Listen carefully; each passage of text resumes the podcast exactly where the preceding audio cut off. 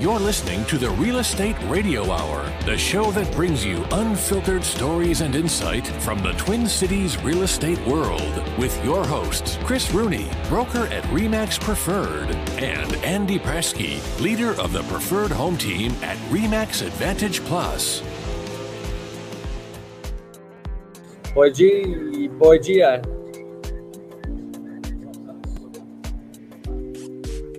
You muted? You're muted. Boy Gia, did you say? I think it's boy GI or bomb GI. That is good morning in uh, Portuguese. Well, I'm going to give you good morning in American. Good morning. You mean English? That too. Yeah. Okay. uh, Mr. Andy is Mr. Andy is uh, on East Coast time, I think. and you're a little under the weather. The spring is coming. Allergies. It's the voice. Yeah, I don't know. Everyone, Christine keeps saying it's allergies, so I'm not sure. I've been the house is getting really close to getting done, so I've been over there quite a bit, and the, it, it might be that dust too. We'll see, but I'm just gonna keep taking my little cough drops and see how it goes. Perfect. Well, it looks like his voice is fine. I'm uh, I'm ready to scream and yell at the great deals out there. Wow, that's awesome. Yeah, yeah, it's uh, it's a gift. It's a gift. It comes and goes with my uh, how much sugar I eat. You know, You're up at Adam early today, Andy. not really. It's eight. I mean, this is kind of like uh, this is like vacation wake up time. Yeah. Are you guys are you guys doing anything for spring break? Uh, yeah, I'm taking my whole team to Cancun. Oh, really? When are you going? Uh, a couple weeks. Yes. Oh yeah, there he is. He's getting ready.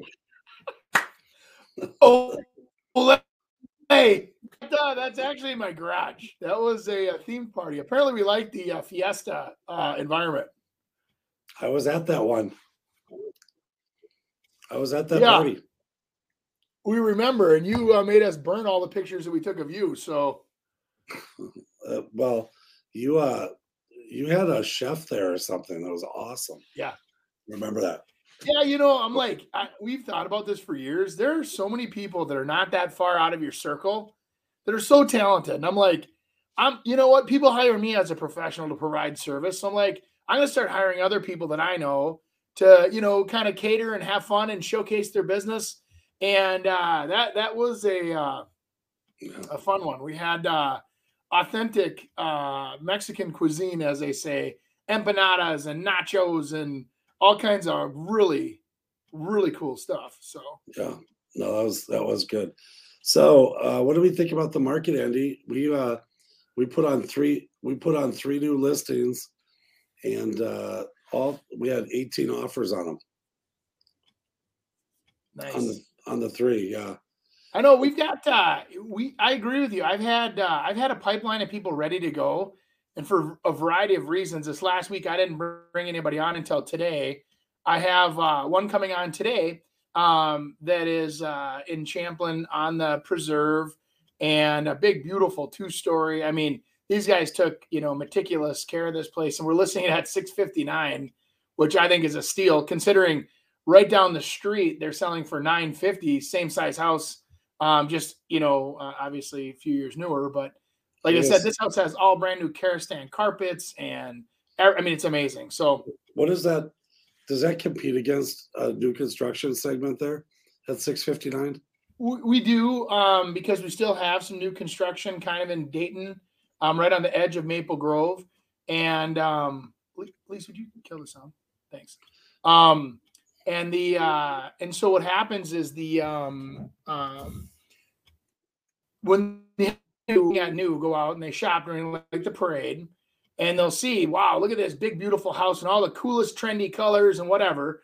Once they get over that side of it they start looking at the numbers and then they decide hey is this something that i want to do? You know is new construction you know you pay more but it costs you less to carry it because obviously you have you know um, less repairs over the next 15 20 years everything's brand new right and under warranty but on the other hand it's hard to beat value and it's hard to beat established you know mature areas nice trees. You know what I'm saying? So it's like, and then you start really looking at the lot, just like lake lots, Chris. I mean, on Prior Lake, you can go from 750 to um, 3 million on the on the same lake.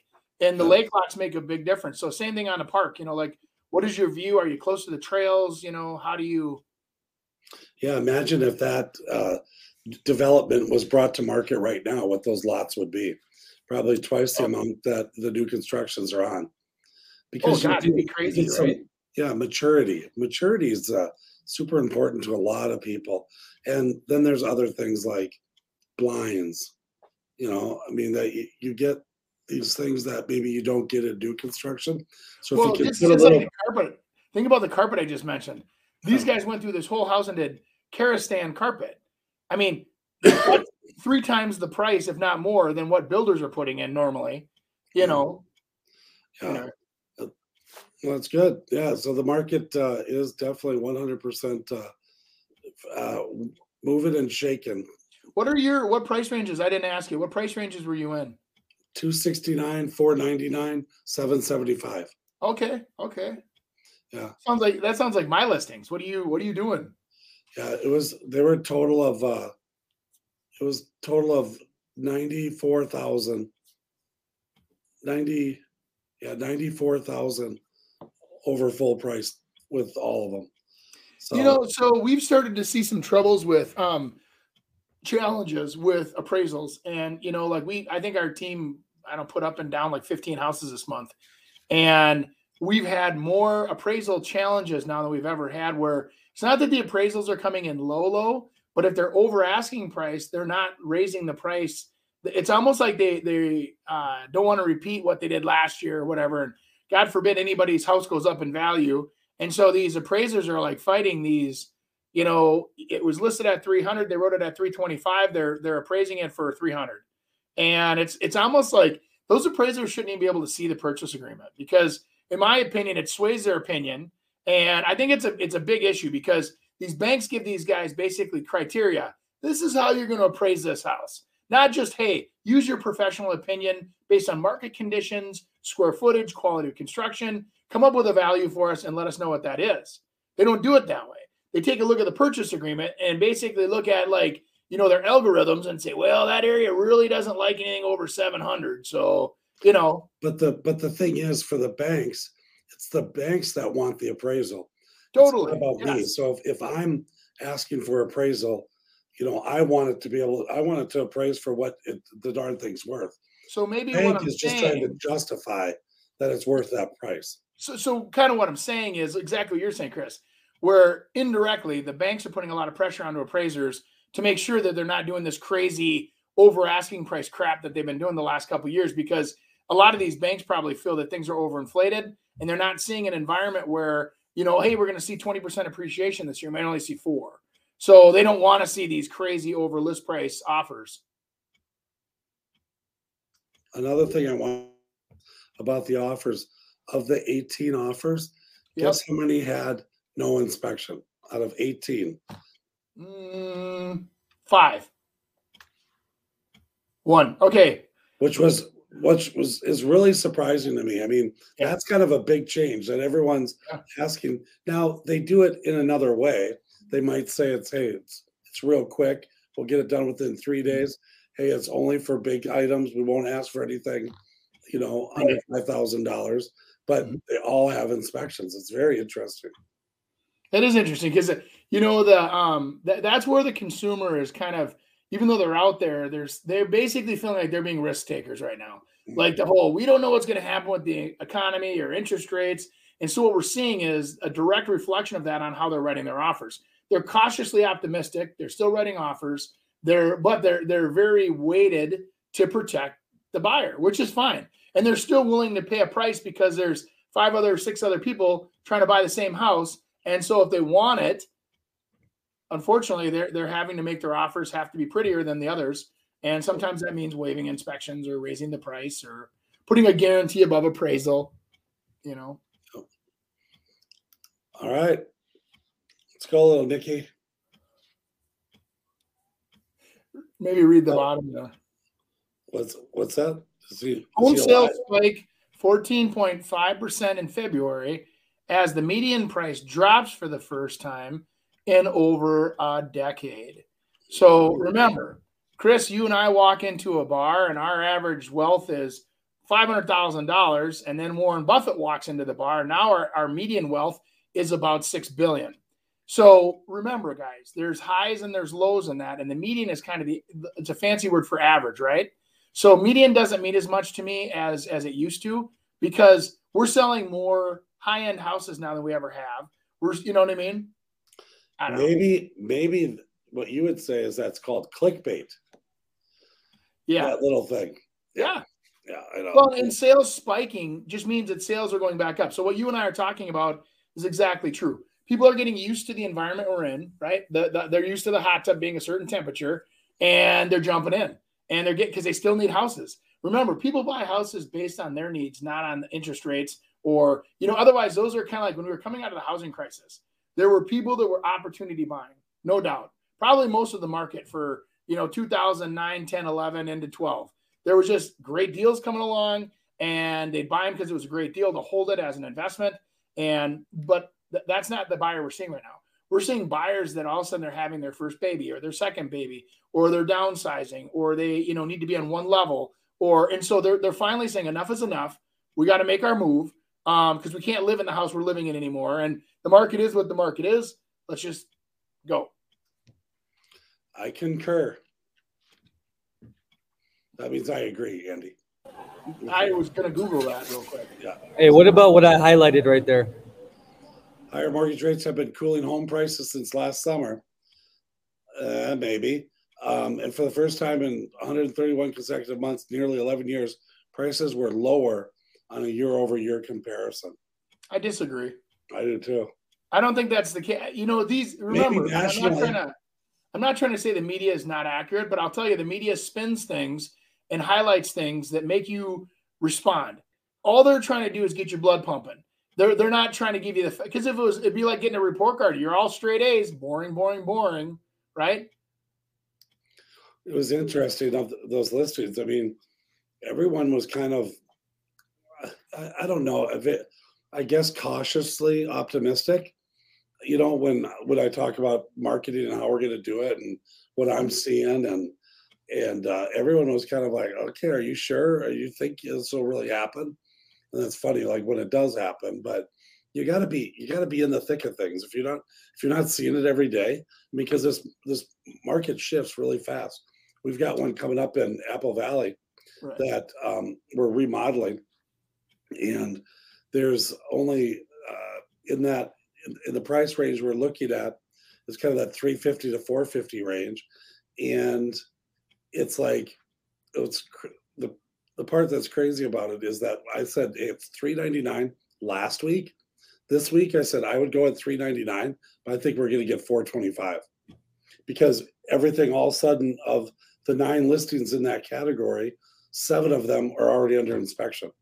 And so there's obviously something happening to that price segment that we can flip and uh, and get yeah. going. So now it's like everything you can do to get that house done and on the market. That's great. I, I think that you know that is that is you know so like the pent up energy, right? There's there's been a lot of people sitting on the sidelines since last June. Um, rates started. I mean, this time last year rates were at three percent, three and a quarter, and now they're at you know six and a half ish, wherever bumps around six, six and a half. So they're, they're moving around all the time. So it's just it's a different payment. So people have to get used to what can I get for the amount of money that I can afford to invest. What I really do like, Chris, is the way people are still investing. They're not exceeding themselves. They're, I mean, some people they're saying, you know, the the affordability is off the charts, and people are spending a bigger portion of their income. Of course they are. Well, what they're thinking of is the payment went higher, so it, obviously it's a bigger percentage of their of their income, um, but they're still like under twenty five percent, which is totally comfortable. It's totally in line with where you're supposed to be. I mean, for the last couple years, it's been like fourteen percent on some in some areas in the Twin Cities. 14% of your income goes to your house payment. Those people don't have problems. They, they lose a job, they whatever have trouble with the economy. I mean, you know, whatever it is in their little world, they're, they're not going to be a failing homeowner, you know. But but what is really disturbing to me, and I'll, I'll bring this up only because I've seen it recently, the amount of houses that are coming back in the Twin Cities now that percentage wise is really low, but the way they're uh, hyping and pushing and bragging about the fact that there's all these bank owned properties. It's disgusting to me. We're still less than like 30% of what our average was over the last 40 years for the amount of foreclosures that are happening right now. But these auction.com and all these other companies are blasting this stuff all over social media like foreclosures are coming, foreclosures are coming. And then what's funny is this I'll tell you this you buy a foreclosure, Chris, I bet you pay 10% more than what it's worth in today's market. You want to talk exactly. about a rigged system. You, you, you got a bank selling an asset that they have to appraise and finance for you. Uh, yeah, yeah, yeah, it's worth 450. Yeah. Come on. I th- I think too what's happening with buyers is they're adjusting they're just adjusting to what they're spending money on now. Yeah. You know, because they're saying, well, geez, I'm gonna have to pay 500 more for that uh, house. I'm just not gonna buy the new car that I wanted to go with it to park in that garage. And so they're just adjusting what they're spending money on. Yeah. What was that? The other day, I heard the uh, average car payment in the U.S. is seven hundred dollars a month. Wow. Average. Wow. I go, what do you what what little Honda do you get that's seven hundred dollars a month? I'd like to see that Honda. You know what I mean? Because I mean, I see more Honda Accords rolling down the road, and I guarantee they can't be seven hundred dollars a month.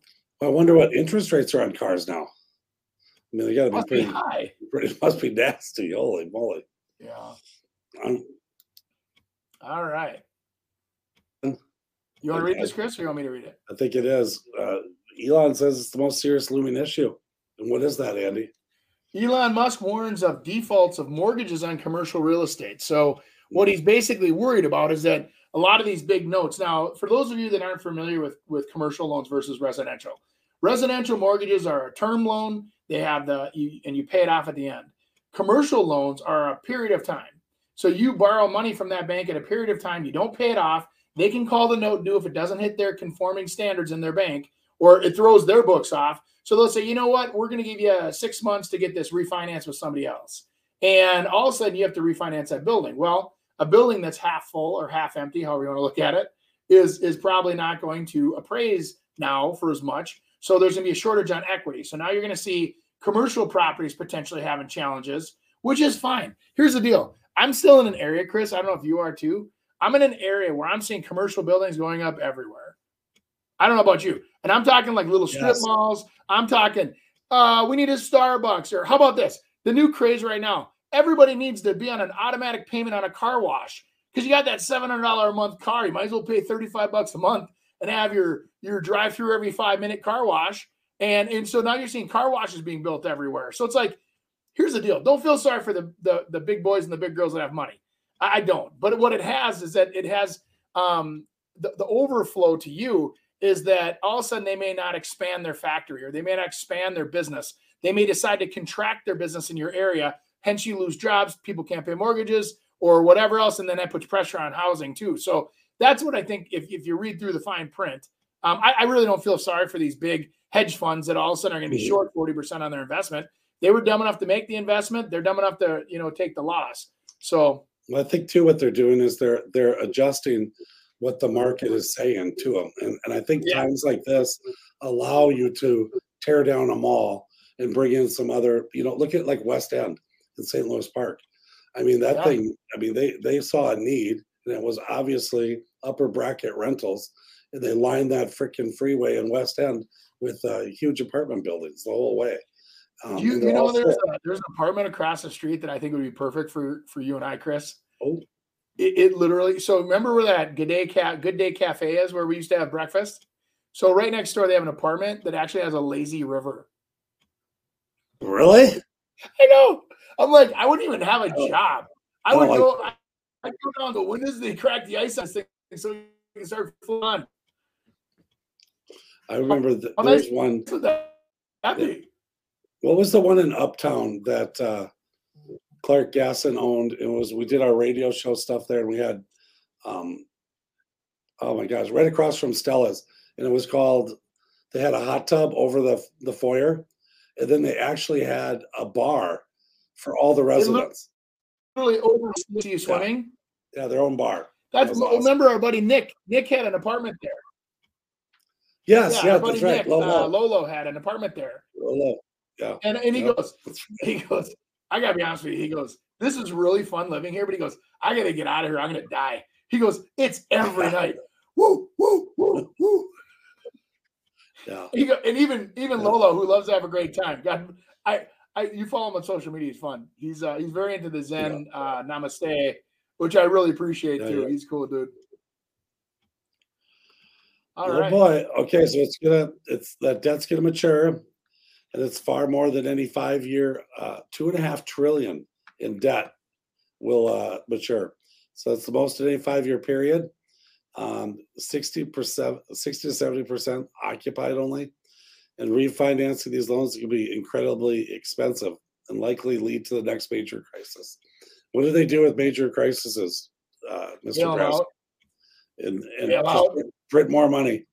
They Well, you know, that's what's happened. Here, here's the thing. I was I was reading an article the other day about this where they were talking about like the presidents that were the only presidents in the last like whatever many years that haven't been reelected. And it was because there was fears of a recession that we are heading into when they were being trying to be reelected. And right now, same thing's happening to the current administration. And they're talking about them wanting to roll out this huge bailout for commercial real estate, blah, blah, blah. And they, they don't want to do it because they really can't afford to do it, but they have to do it or they'll never have a shot at getting reelected. So it's really interesting to see at a political level how they're kind of infiltrating down into some of these, you know, local issues. And uh man, I don't know, Everything. ya, Everything is political.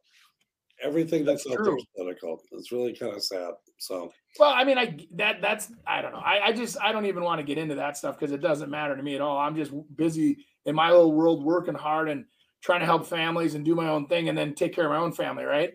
But on a bigger scale, they they first of all, you're sitting at home right now and you're watching this show, and and no offense to us, but who gives a crap about commercial real estate unless it affects you personally? yeah, Yeah. You're not going to default on your loans. You're not over leveraged with a 3,000 unit apartment building and But an it- Edina that's worth it does Uh, affect. It, it affects your psyche, and it's. and I know, but that's what they're promoting that crap, right? Yeah, right. Oh, I totally agree. But that's the problem is that they're they're they're trying to affect everyone, and I think you're exactly right. What people are doing is saying, you know what, just get that noise out of here. Me and my family need to be here, and that's what we need to do. There's not a lot of stuff for sale, and if I'm going to get it, I'm going to have to pay for it, and then that's what they do. Right. and that's what's been happening. So we don't. It, a lot of the people don't have to be convinced, you know, to be able to move because we don't have many places to move anyways. So. There you go. All right. Beautiful. All right, let's get into some social media reacts. Uh, is Andy on these yet? We're gonna find Every out. parent should consider buying a house. Oh. Things I would not do hiring a real estate agent to sell my house. Number one, no virtual tour. This gives any wacko on the internet access to your floor plan. Number two, no open houses. Open houses are mainly for realtors to meet other buyers. If someone has a strong opinion, one person will ruin everyone else's opinion on your home.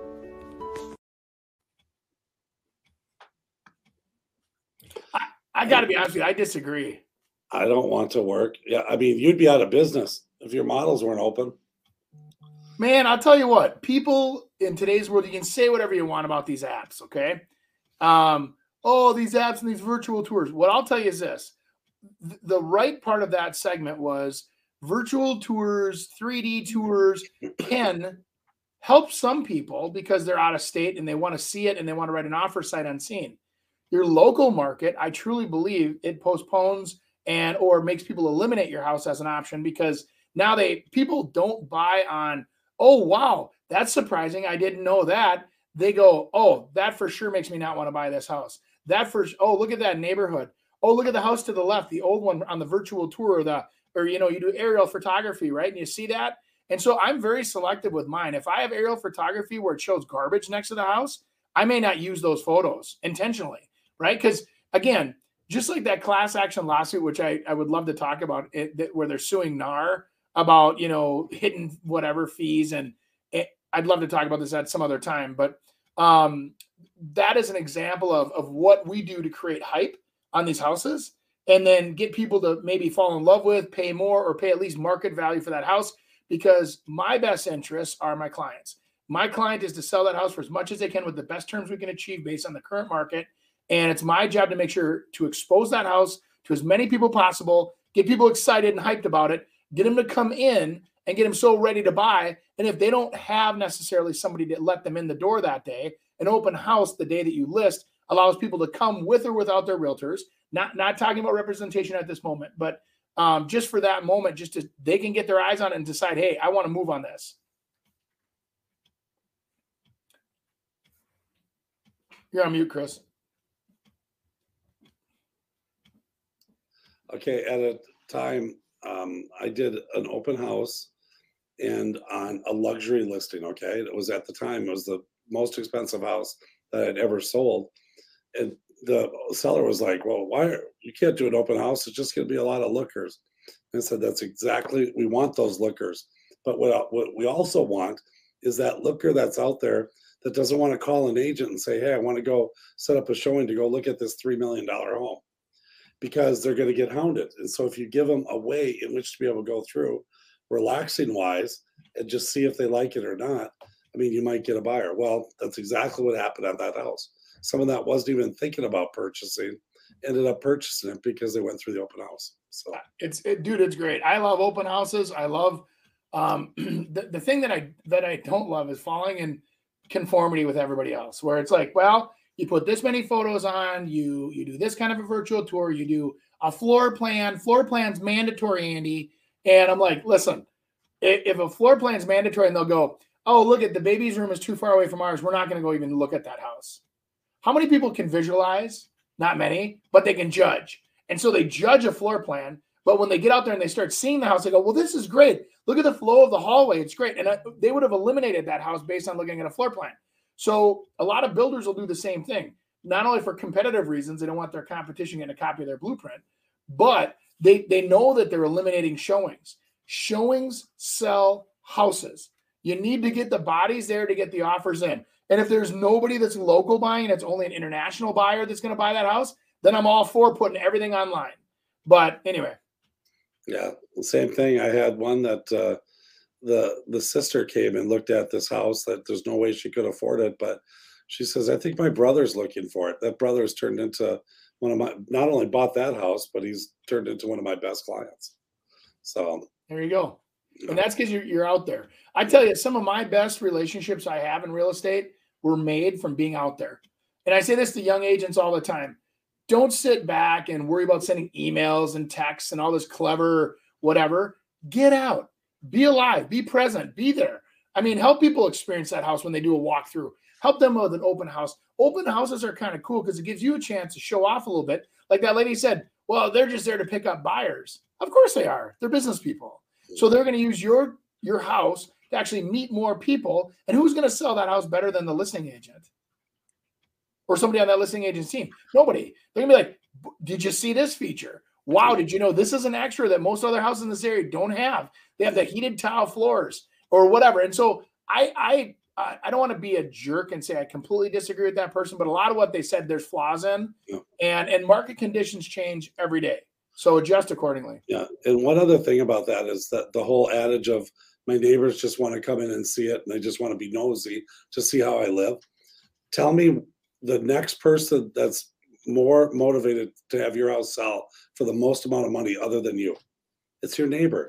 You know, if they, they want the best person in there, they want them to pay the most amount of money because that helps their house and their neighborhood. So, right. Yeah. yeah. No, I'm I'm a big believer in that. I also used to also um, take where I take it one step farther and I'd have um, people inviting the neighbors to the open houses. So I'd either use a common I have a couple of software packages where it'll invite the neighbors. You can do uh, software where it'll call their phone numbers. Um, and it'll say, hey, this is Andy, the listing agent down the street at 1234 Main Street. Wanted to make sure you knew about our open house. So if you know anybody that wants to live in the area, or if you'd like to pick your next neighbor, feel free to bring them in. And uh, we're going to have donuts and beer at 11 to 1 and or something weird because you always want to have something weird that makes them go, oh, what? Right. And, and then they come in and sure enough, you have donuts and beer and they're like, huh? True. Anyway. I really I'm, I'm retired Weird. And I'm retiring and I want to give you my $1 million house. thank you, Father, but can you just keep it under your name for now? What? Do you not want the house? Of course I do, but you've owned the house for almost 30 years and the property's value has already appreciated a ton, which means if you transferred it to my name today, I would be responsible for paying all the capital gains tax on all that appreciation when I sell it. So what do I do then? Just put it in a living trust and add me as a beneficiary so that when you pass away after 30 years, I can inherit the property tax free through the step up in cost basis. Meaning I won't have to pay capital gains tax tax on any of the appreciation that happened after you bought it. And I won't have to go through probate. Okay, so don't transfer assets to your kid's name and open a trust instead. Exactly, that way we pay no taxes and create generational wealth. Who even told you this? I just follow Milan. Yeah. Yeah, something we can't discuss. Um, but yeah, you definitely should be looking at that stuff. We can't give legal or tax advice. Um, and neither can you remember like some of those people back in the day. I know we're not supposed to give advice, but I remember we had guests on that would talk about like every year, like with, with not necessarily a million dollar house, but let's say it's a three hundred fifty thousand dollar house, and over the next ten years, you have your parents gifting you the legal maximum, whatever that amount is, and so it, it transfers slowly the ownership to you, so that it is essentially tax free. And um, you know, and it depends. You got to pick your accountant because your accountant may say, "Hey, inheritance tax for you is better than having it put into a trust and then we have to deal with you know your dad charged this property down to zero. You know i mean and like i don't know. There's a, there's a lot of variables there that i really highly recommend that if you're going to get into strategizing about um, generational wealth you should really consult a professional. For sure. Don't listen to somebody on tiktok. No offense to us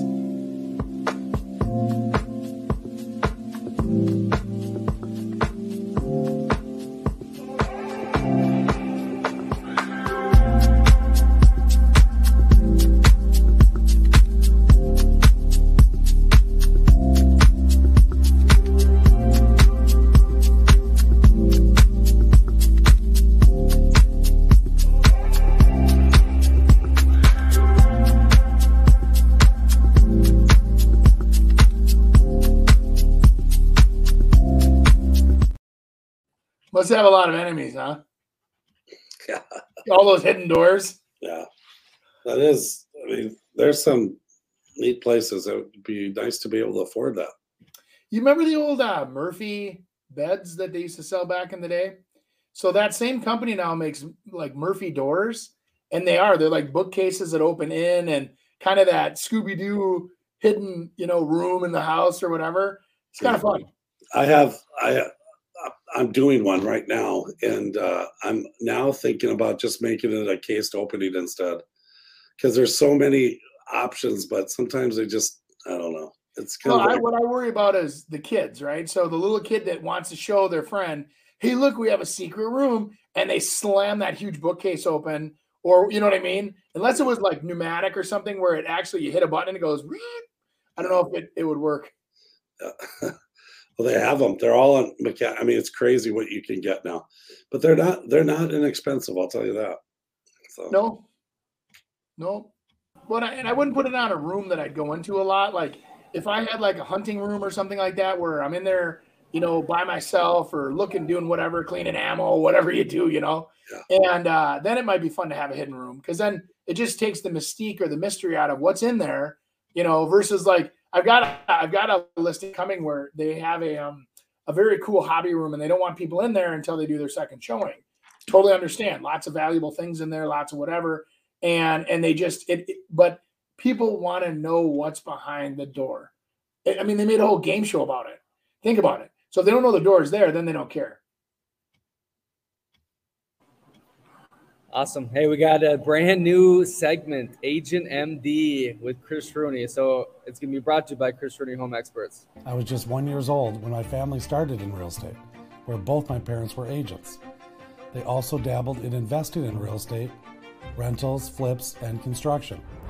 After college, I went right into getting my license in July of 1990. As a 23 year old agent in an industry that looks nothing like today, I had to know more for my clients to choose me. There wasn't Zillow or social media to tell them how good I was.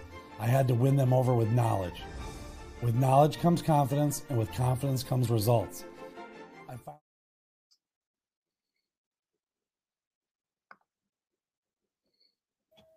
What do you think of me being the doctor, Andy? I thought we were going to talk about your your voice. Your your. I Uh, know it's it's my it's my Barry White voice. I can sing for you too. But uh, yeah, Well, I've, I've lost my voice for quite a while. well, It happens. yeah, All right, yeah, so- the first thing we're just kind of starting a new segment uh, uh, andy and i are doing it together i'm just kind of leading it out but um, the uh, the idea is is to be able to help our listeners which are a lot of them are realtors and the first one we're going to start with is beginning agent mistakes because agents that make mistakes that um, can affect the rest of their career it happens early on because most licensees don't even make it a year if you can make it three years, you can probably go after that, but it's not an easy place in which to be able to make a living. So, um, our first one, they don't do training. Okay, and what what I mean by training is that it's not. I mean, it, it could involve some sitting on a computer, but actually training and doing the things that you need to do, get out there and and do it live. So it's it's sitting at an open house with Andy Prasky you know, it's sitting at an open house with Chris Rooney. It's showing a house, you know, with me. It's um, doing a market analysis. It's it's real life type things that you need to be able to do. And people just don't do it. They don't take the time. All they're worried about is I better get a client because I got to get a sale. And if I don't get a sale, um, I'm, I'm not going to be able to stay in the business. But you're never ever going to be able to, you know, last in this business unless you do a lot of training. So Um, well, you know, like the analogy I gave the other day, we were talking um, with with our team, and and there's some agents with lots of experience, some you know agents that are, are you know a couple years into the business, and uh, one thing that I always you know use the example of, so like with the Final Four going on now, and, this, and I say think about being a basketball player, and it comes down to where you now are on national television, you're on the biggest spotlight you've ever been on, and you have to go shoot a free throw. And you go up there and if you've never practiced you're just like i hope this works out and you shoot a free throw and you miss the backboard. Embarrassment whatever. People are like how, how did that guy miss that free throw? You've heard it. We've all sat around the room like what the hell? How did that guy miss that? Right? Practice. You have to practice you have to sit in your driveway and shoot 3000 free throws a month and eventually you turn into an athlete and then as a coach your coach gives you techniques you keep practicing and practicing now real estate What's different? I don't think there's anything different. You you have to practice everything from what you say to people. I think the most important mistake most new agents make is uh, they do an open house and they're, "Hi folks, how you doing today? Um, here's my card. I'm a realtor. Let me know if you have any questions." I go, "Why would you waste that opportunity meeting someone saying, "Hey guys, my name is Andy. I'm with Remax. Super excited. My broker's got some new cutting edge tools. We're doing some really fun stuff. I'd love to show you sometime." here's a card sticking in there. If you ever want to sell or buy a house, let me uh, show you what we've got. Right? Totally different approach to things. So it's like, but if you don't have that on the tip of your tongue or you don't practice, like, hey, what am I going to say to people when this happens? Or what do I say to a seller or a buyer when this happens? I, I honestly think, like you're saying, um, the, the training and practicing of scripts and negotiating and everything else is is very important. Yeah, yeah, and it does. It le- it leads into the next one, and uh, that is new agents don't invest in their education and learn. Today, with the new advent of electronic signatures, has now taught realtors that they don't even have to know what the purchase agreement says. They have to fill out a few little different spaces, spots, and all of a sudden the purchase agreement's done. It gets signed. But that's a problem later on. And like Andy's example of sitting in an open house and all these new exciting things you do, you got to be able to give some examples and tell people that might be one that these people want to start talking about things that you need to bring up agency relationships in a real estate transaction. You know, if you don't know what that is, or you can't um, kind of uh, cap- capture it in kind of a quick one minute little s- s- thing to be able to tell them, it just is. Uh, it's pretty. It's it's pretty sad because you can tell an agent right away, and our rules state that at first substantive contact that we have with someone, we have to explain what real estate agency is in a, in a transaction. And and and for a real quick second, why wouldn't you want them to do that? So people, Right. I'm, I'm not looking to get People involved. like it. I don't want to commit to nothing. And I'm like, cool. well, then you really need to hear what I have to say because this is important. How you protect yourself. And, well, I, and it's and it's the law. Well, right. But I remember this. Now, a real estate would you not rather have real estate agents perform at a higher standard, be ethical, be looking out for consumers and protecting consumers, or do you want to be sneaky, slimy, and you know that whole sneak? You know, we're going to sneak in the house and not tell anybody, and maybe we'll get you know this guy paid or that person paid a commission or not. I mean, come on. So what it comes down to is this: if you have an agent and the agent's working an open house, like Chris said, you know, disclosing or what they have, it's called an acknowledgement, right? So you acknowledge the different ways that you can be represented by a real estate agent. And all you're doing is saying, hey, did you know? Uh, and then if you read the fine print, it does say that even if you're unrepresented right now, I'll treat you as a customer until you decide what form of representation you choose to enter into. It, it doesn't just sit there and say, you got to commit to me. It's saying that, hey, you understand that right now you're not represented and you have options. And but people don't present it correctly. People say, I need you to sign this before I can talk to you. And it's like, just explain it fluffier. It's a disclosure. Exactly. Yep. If you want a brochure, if you want any information from the open house, if you want me to tell you what I'm allowed to tell you, you know, go ahead and take a packet, sign this right here, saying that you were here, and uh, acknowledge it, and and move on. And that it's that simple. You're not committing to anything.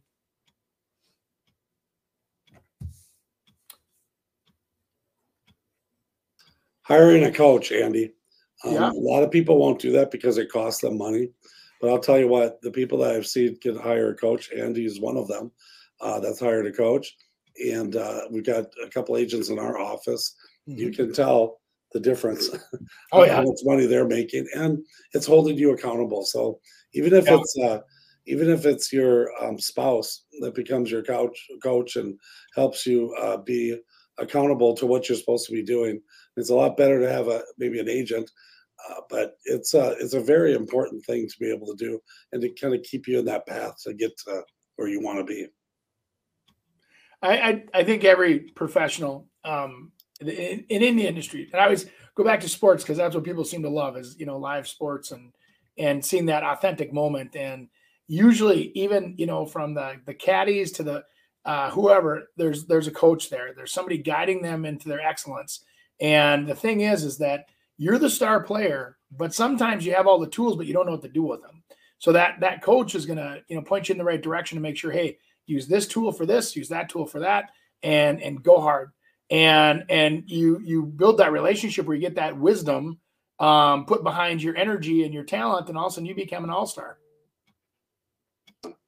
You know, yeah, exactly. And then the last one is that they don't practice, and and that's the thing is I always tell people. I mean, Andy's great analogy with the basketball player, uh, it was perfect, but it's with agents, it's always like you don't want the first purchase agreement to be the real one, and so you need to practice that and practice it with another agent or someone at your house. We, we used to always do that with our agents, and they just you do it over and over and over again. I remember the first time I did a a purchase agreement. Um, I was I was in the business. I kind of got I lost my first two buyers, which are both good friends of mine. They both purchased a house. Um, their parents kind of pushed them to um, go with someone that was more experienced, and so they ended up buying it. And I, I kind of got left out in the in the rain per se. And I went and I just said, you know what? If I'm going to do this, I got to know more than these other people because they were obviously older than me so I, I, I trained and I practiced and I listened to all this stuff, um, but I didn't really go in front of other people and start reading it. So I would I would do it on the computer. Not we didn't have a computer at that time, but books and tapes, and I'd read, but I didn't take it and like go over the purchase agreement with my dad per se. And uh, I, will never forget the first purchase agreement. The person comes up to me at an open house and they said they said they were of Asian and they couldn't talk a lot. And they said, "You have paper? We write offer."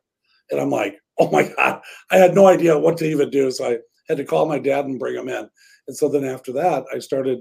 I mean, writing it out and and talking about it. But people don't do that anymore. They need to be able to. You got to get out there and practice. You got to go open lock boxes. You know, you don't want to go out to a, the first house you show and you can't get in the lockbox because you don't know how it works. I, I have a story about that. This happened to me, I should say, a couple months ago. And I had a guy that said, "Oh, you realtors, all you have to do is learn how to open up a lockbox." And and of course, I think that's funny because I agree, and I think it's funny. And we laugh, and then all of a sudden, two days later, we're sitting there and we're getting their house ready to go on the market. And he calls me, he goes, I can't figure out how to lock this lockbox. and oh my God, I was like, I was like, I wish I would have had my tape recorder or something, you know, re- or my phone to record it. And uh, and he goes, Yeah, he goes, it just won't stay put, it won't unlock. And then I go, Okay, step by step. I go, put this on and lock it, put that in and plug the numbers, pull the thing down, stick it in there. And all of a sudden it was like it was it was actually to the both of us. We were laughing so hard. It was great. So you do do need to be licensed. So it, it's part of our training. For two weeks, we Yeah. just open lock boxes. Um, a lot of people know that. But the idea with real estate is, is you got to know what the heck you're talking about. If you don't know what you're talking about, you're never you're never going to be able to get to the upper echelon of sales. It's just going to be a part time hobby for you. Yeah, we've over the years, I've had this kind of strict rule where I say, hey, um, you know, if you're going to be on the team, and I'll say, take the house you live in right now. I want you to write a purchase agreement for me on that house after you present me with a market analysis. So present me the market analysis, show me the data, sell me on why you're going to be, you know, a listing presentation, market analysis, and then I and then I'm like, now write an offer on it. So I kind of do it in sequence. And then it's interesting to me to see how people write stuff and how they misinterpret sometimes forms and misinterpret, you know, well, what are they really trying to get out of it? What's the gist of this, you know, statement? So Yeah. So agents, if you want to learn, you know, um, Mr. Rooney here is coming up with his back. He's coming back with integrity marketing. I started that right uh, at the start of COVID. And I said, okay, we're going to hold on and see what it is, but I, I'm coming back. So kind of being able to help people. But if you want to um, be under someone that will teach you every day and be on a team, that would be Mr. Andy Prasky with the Preferred Home Team. Why? Thank you for that segue, Chris. Um, no, that that's true though. I mean, it, it's a case of where you know um, I, I've always looked at this. I don't know about you, Chris, but where you have the opportunity to shadow somebody that's in the business, and I didn't have that option when I got in. I just was like, "You're a real estate agent. Here's the real estate book on the counter. Go sell stuff. Don't get me don't get me sued," is what my broker used to always say, and we would laugh about that, right? So now, you know, why would you join a team? Why would you, or why do teams exist? Um, teams exist because there's people that have collective common thoughts that you know or industries or segments of the industry that they focus on. And the similarities they have the tools that help thrive in those environments. And then these teams create these like hyper um, focused kind of if you will sometimes not always but hyper focused you know group on being really well at a few things and and it or a few areas or whatever. And they're not the catch all to everybody because that doesn't work We've all found that out over the years. But you know, you get into these niches, you learn how to, you know, uh, actually dig into those, get into those areas, get some business going. Um, you actually get to experience sales. You get to experience, and, and that's what a team will do for you is get you going fast. Now, if you're naturally organically talented and you get going, a lot of people do this too. They'll get going and then they start failing. You know, they get going really fast, and mom and the uncle and the cousin all buy with them and sell with them, and then they got nothing. And and so they run out of luck and that that's where a lot of people also join teams because now you join the team to learn how to market and learn how to get your your brand out there and get people excited about what you bring to the table so they hire you instead of the other 19,000 real estate agents that are available in the Twin Cities. And if you join Andy's team, you get to party with this guy. We uh, we hit it pretty hard. Um, we have fun. I- It's, you it's amazing partying, partying with a guy that won't drink with you, but it's it's like he's drunk all the time. So you can you can totally enjoy him. Hey, I like happy hours. I uh, I'm just curious. So, Nick, where are you at today? You got kind of a marble background there. I'm back in that little uh, resort I was staying in the previous weeks. So I'm in the cafeteria right now, with the, where the Oh. Wi-Fi's at. where, where the fans are cranking and Yeah, yeah, no AC over here. wow. Uh, here we go. I got um, our real estate agent wants to buy our house. We need advice, and here is uh, the rest of the information. All right, it's an off-market deal. They haven't put it on the market. The house uh, will will not be listed. The agent acted as our buying agent for this house two years ago, and the offer price is at market value, and they're charging a six percent commission. Do they want to know what's wrong with that? Is that the story? If it's a good deal, or should they get a different agent to make this deal, etc. I think that's up to them individually, but I mean, if it is at market value, and that's what they would sell it for on the open market, and it and it frees you from worrying about it closing, getting it ready for showings and all that. But depending what market you're in, if you're in our market, and depending what price you are, and what updates you need to do, um, it might be better to go live on the market. I mean, I do it almost at every listing. I'll tell people that I would pay you this, but obviously I'm going to get my commission off of that. So it's hey, it's 300, but I'm going to pay you whatever 280, 282, we'll say, and uh, and then you're free to go. You know, but I think you should put well, it on the market because you. if we price uh, if we price it at 299.9 you might get 320 325 so uh, we have to do that as agents. We got to make sure that people know. Oh, everybody caught uh, that. I you, you were you're jumping in and out. Chris. Oh, sorry. Your, your voice is cutting in and out there. Is hey, that, Andy, anyway. I'm hearing it. I think it. I think you, you were lagging a little bit. I heard the whole thing. It's it's good. Oh, did you? Andy's cutting out. It's Champlin. Champlin in, internet.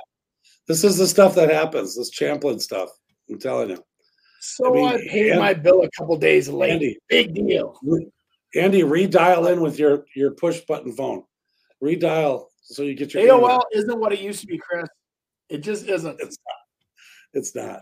So, but what I was basically saying is that it depends on uh, your agent should tell you the facts, and we have to tell the facts all the time. We have to tell them exactly that. Hey, I think you'll make more, and we have to write on a purchase agreement and then write it five more times by the end. So, yeah, I think that that's you know a fair analogy, but I also think that um, as, as that real estate agent coming in there asking six percent, that's basically like for full marketing services. And you know, I don't charge a full six percent if I'm not, you know, doing marketing services. So if they're selling it at a fair price, then you should give them a fair commission as well. And generally, if you're representing yourself as a buyer, I don't see that being worth more than three percent or whatever. You know, so if I were them, I would counter back with and say, yeah, we'll sell it at that price if that's a fair price, but we're going to pay you a 3% commission instead of six. So that's how they could counter that. Or um, say, you know what, we'll take your offer into consideration. We're going to list our house on the MLS and we're going to do it for, you know, this many days. But here's the problem. That agent will probably want to list that house as well. So now you have to bring in another agent and then they're not going to get the deal because now there's another agent involved. So I don't know. I, I guess what are your thoughts on that? Chris? Yeah, I I think that if they're paying you a fair market value, they should get a fair market what the commission is, and I think it's, I mean, everything's negotiable, you know, because I mean, if I if I'm a realtor, I'm typically not buying anything at fair market value. You know what I mean? I'm not. I'm I'm usually trying to get a deal. Yeah. So yeah, and and the thing is, I think the idea of buying, I mean, they might be buying it for themselves, but um, if they're if they're buying it to kind of relieve that person of stress or they're buying another house, you know, they're they're probably figured in, well, I, I know I can sell for 300. I'll be able to get it out. I got to pay another person a commission. And it just basically gets them out with a, you know, a, a listing commission on it. So, okay. Oh, there you go. Yeah. Guys, I know you guys are, uh, I, I do got a couple closings. I'm going to try to hang in here as long as I can. So, those okay. are things when you get paid, Andy, when they close. The house is closed. And then you, yeah, that's. Wow. Thank you for enlightening me. Just saying. Do, do I need to pull my numbers out again, Chris? do it. uh, that's funny. Hey, Andy, got a question here. Um, okay bring this up. The mortgage rates have been skyrocketing recently. It's about six to seven percent, but these rates seem more in line with the average interest rates before uh, 2008. So why? What is the difference between this? What made interest rates so low between 2008 and now? Uh, normal appreciation versus like appreciation on steroids. So the appreciation that we've experienced the last couple of years has brought house prices to new highs that they've never seen before. So back in 2008, you probably had an average sale price of 170,000 in the Twin Cities, and now it's it's pushing you know over 300. So it's like the the numbers are, and in in reality, the markets I work in, it went from an average sale used to be probably 400 Now it's over seven. It's kind of the average. So it's it's really crazy, but um, that's kind of the average home buyer that I'm seeing. So you get into those kind of prices, and those mortgages are pretty significant. I mean, if you're not putting a bunch down. So, um, but what I am seeing now, which is really interesting, you know, Nick, is that the interest rates are higher, the prices are higher, but I'm seeing people put more money down because they're selling their houses with higher, you know, um, equities, and so they have more money to put down, and they're not blowing the money.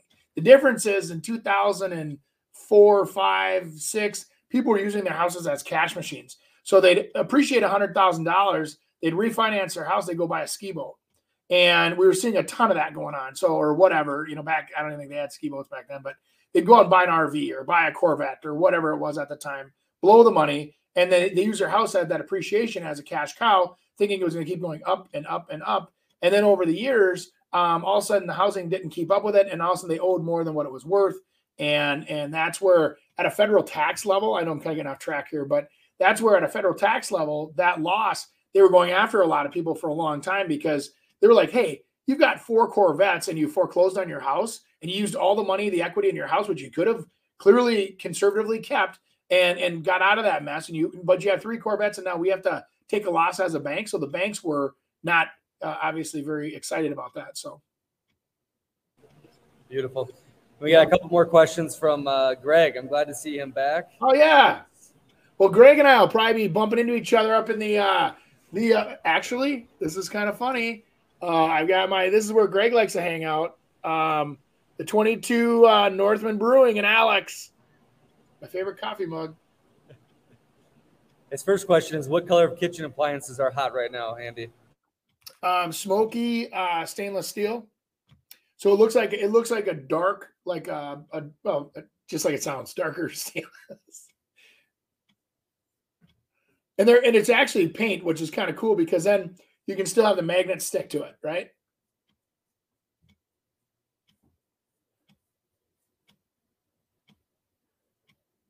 Um, can uh, so can a house be overstaged and not look homey?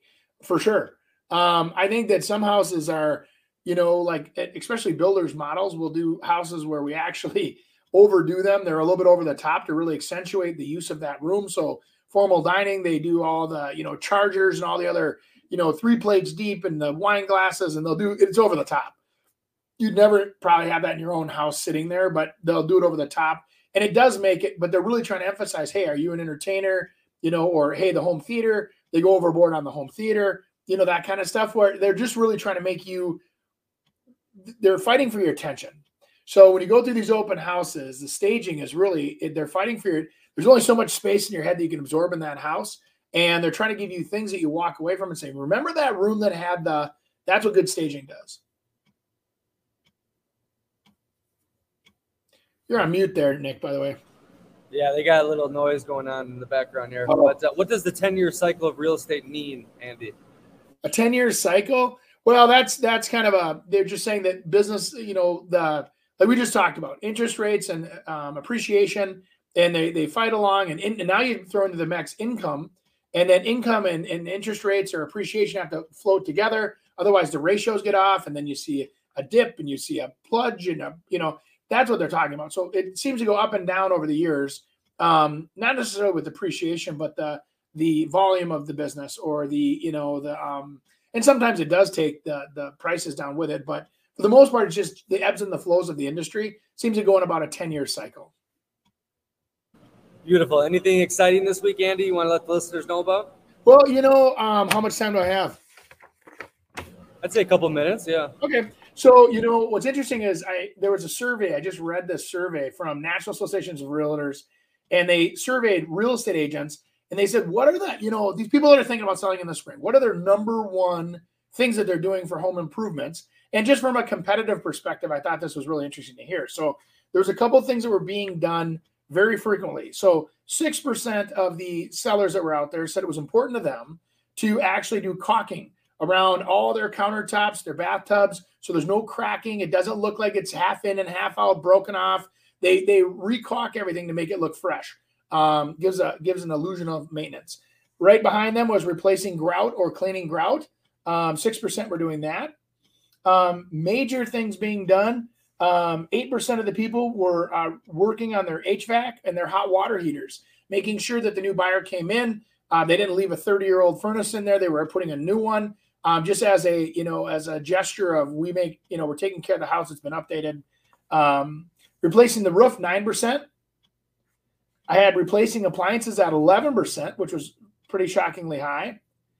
Uh, full painting of the exterior was 12%. Full painting of the interior was 12%.